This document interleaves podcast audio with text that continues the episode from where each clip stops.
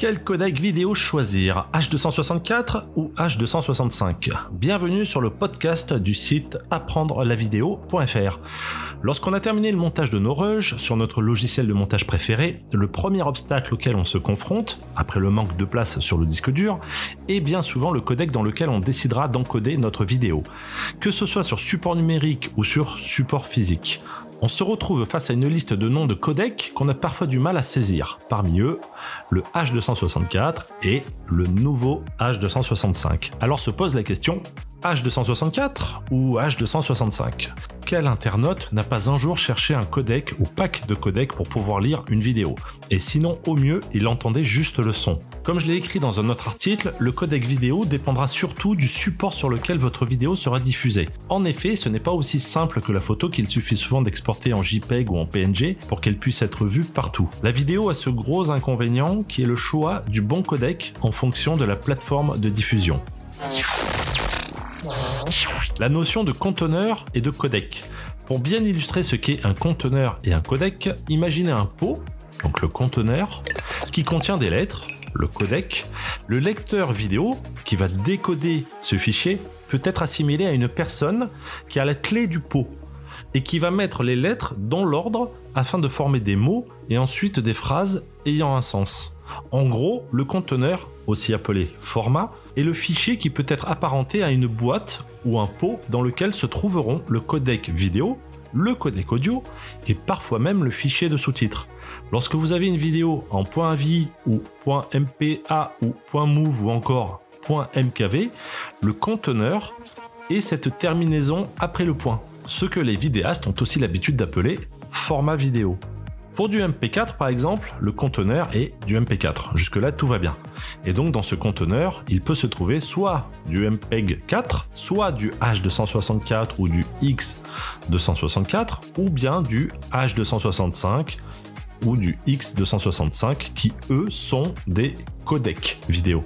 Accompagné à la piste audio, qui peut être en MP3, en AC3 ou en AAC, mais on reviendra sur les codecs audio dans un autre article, et parce qu'en vidéo on n'aime pas faire les choses simplement, ces codecs vidéo peuvent également se retrouver dans d'autres conteneurs.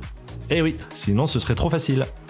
Donc le principal souci rencontré en vidéo, c'est ce fameux manque de compatibilité que toutes les plateformes multimédia ont pouvoir lire un fichier vidéo si un pack de codec n'a pas été installé avant. Effectivement, chaque codec a une affinité avec tel ou tel constructeur, Windows, Apple, etc. Mon but ici n'est pas de faire une liste complète des conteneurs existants aujourd'hui, mais plutôt de vous donner les plus utiles, les plus répandus, et surtout leur compatibilité en fonction du support multimédia sur lequel vous souhaitez diffuser le point MP4. Donc il peut contenir du MPK, du H264, du XAVC, du VP9, donc le codec de YouTube, du H265 et même du MPEG2. super logique, hein, on est d'accord. C'est dire pourquoi il y a tant de personnes qui s'embrouillent avec les codecs. Le MP4 est très répandu mais n'est hélas pas compatible partout. Il passe sur les derniers smartphones, tablettes, TV connectées, PC et Mac, mais il ne passe pas sur les lecteurs DVD multimédia de salon qui ont un port USB par exemple. Le point Move, QuickTime, propriété d'Apple, très apprécié par les monteurs sur Mac sous Final Cut, ce conteneur peut contenir un sacré paquet de codecs. DV, DivX, WMV, MPEG-2, H264, X264, H265, DVC Pro, et j'en passe, mais n'est hélas compatible quasi uniquement que sur les supports Apple, Mac, iPad, iPhone et PC après installation de QuickTime. Le point à vie, le conteneur roi des années 2000, mais qui est selon moi destiné à disparaître très bientôt, Sauf pour celles et ceux qui souhaitent regarder des vidéos à la définition standard, il peut contenir les codecs DV, DivX5, XVID et même H264, mais je ne garantis pas le confort de lecture ou de montage avec ce conteneur pour du contenu HD, sauf pour le format HDV. Le point MKV, le successeur du AVI pour la HD, la Full HD, la 4K et aussi la 8K conteneur libre, il peut contenir du DivX, du XVID, du MPEG-2, du MPEG-4, du H264, X264 et du H265 ou X265, et j'en oublie sans doute. Il a de gros avantages par rapport aux autres conteneurs comme par exemple la gestion des pistes de sous-titres de différents formats, le support des chapitres. Il peut également intégrer des pièces jointes, comme des images d'illustration par exemple, couverture ou jaquette. Et pour finir, il permet aussi de chapitrer des vidéos comme de l'authoring Blu-ray. Le point MTS, le conteneur du format AVC HD, Advanced Video Codec HD, qu'on retrouve souvent sur les caméras Sony et Panasonic. C'est du MPEG 4 qui a également une déclinaison pour les disques Blu-ray qui est le M2TS. MPEG 2TS. Ces formats sont lisibles nativement sur les lecteurs Blu-ray et c'est tout, ou presque. Il contient le codec H264 mais est en train de se faire remplacer par le XAVC-S, le nouveau format grand public de Sony pour ses caméras Full HD et 4K.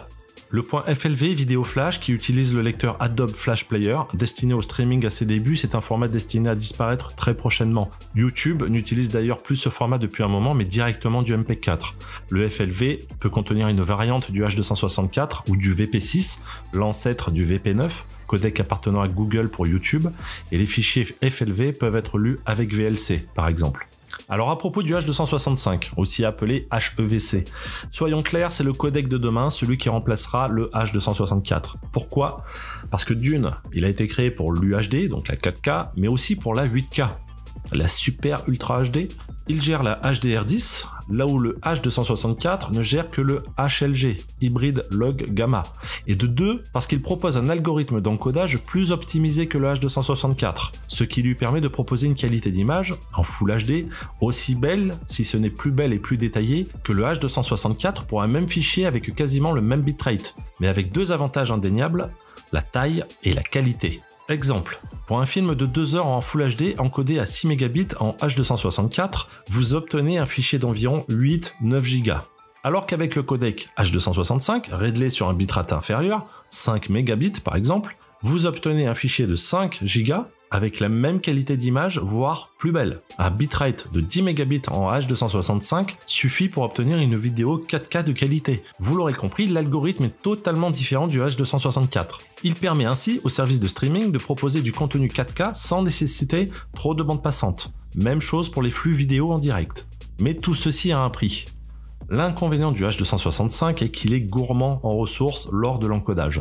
Il vous faudra une très bonne configuration informatique pour pouvoir faire du montage avec ce codec ou pour faire un export.